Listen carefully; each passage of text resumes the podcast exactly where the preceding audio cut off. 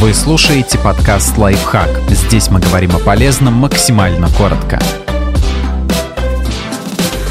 Что будет, если бросить курить? Даже если у вас большой стаж, изменения начнутся меньше, чем через полчаса после последней сигареты.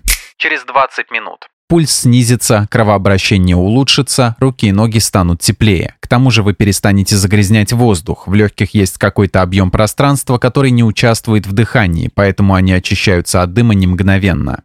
Через 8 часов. Восстановится нормальный уровень кислорода в крови, а концентрация угарного газа упадет в два раза.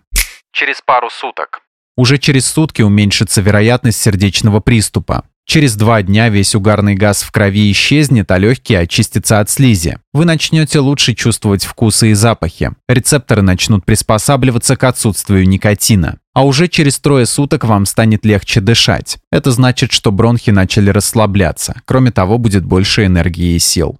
Через несколько месяцев. В первые три месяца после того, как вы бросите курить, сердце будет лучше качать кровь к мышцам, поэтому физические упражнения станут даваться гораздо легче. Через 3-9 месяцев кашель, заложенность носа, свистящее дыхание, одышка и другие проблемы уменьшатся, потому что легкие станут работать на 10% лучше. У клеток, покрывающих дыхательные пути, снова отрастут реснички, которые выгоняют слизь и защищают от инфекций. Энергии будет еще больше через несколько лет. Спустя год после последней сигареты риски инфаркта и инсульта снизятся в два раза по сравнению с курильщиками. А через пять лет риски инсульта станут такими же, как у человека, который никогда не курил. Спустя десятилетия риск умереть от рака легких снизится вдвое. Также уменьшится вероятность других злокачественных образований рта, гортани, пищевода, мочевого пузыря, почек и поджелудочной железы.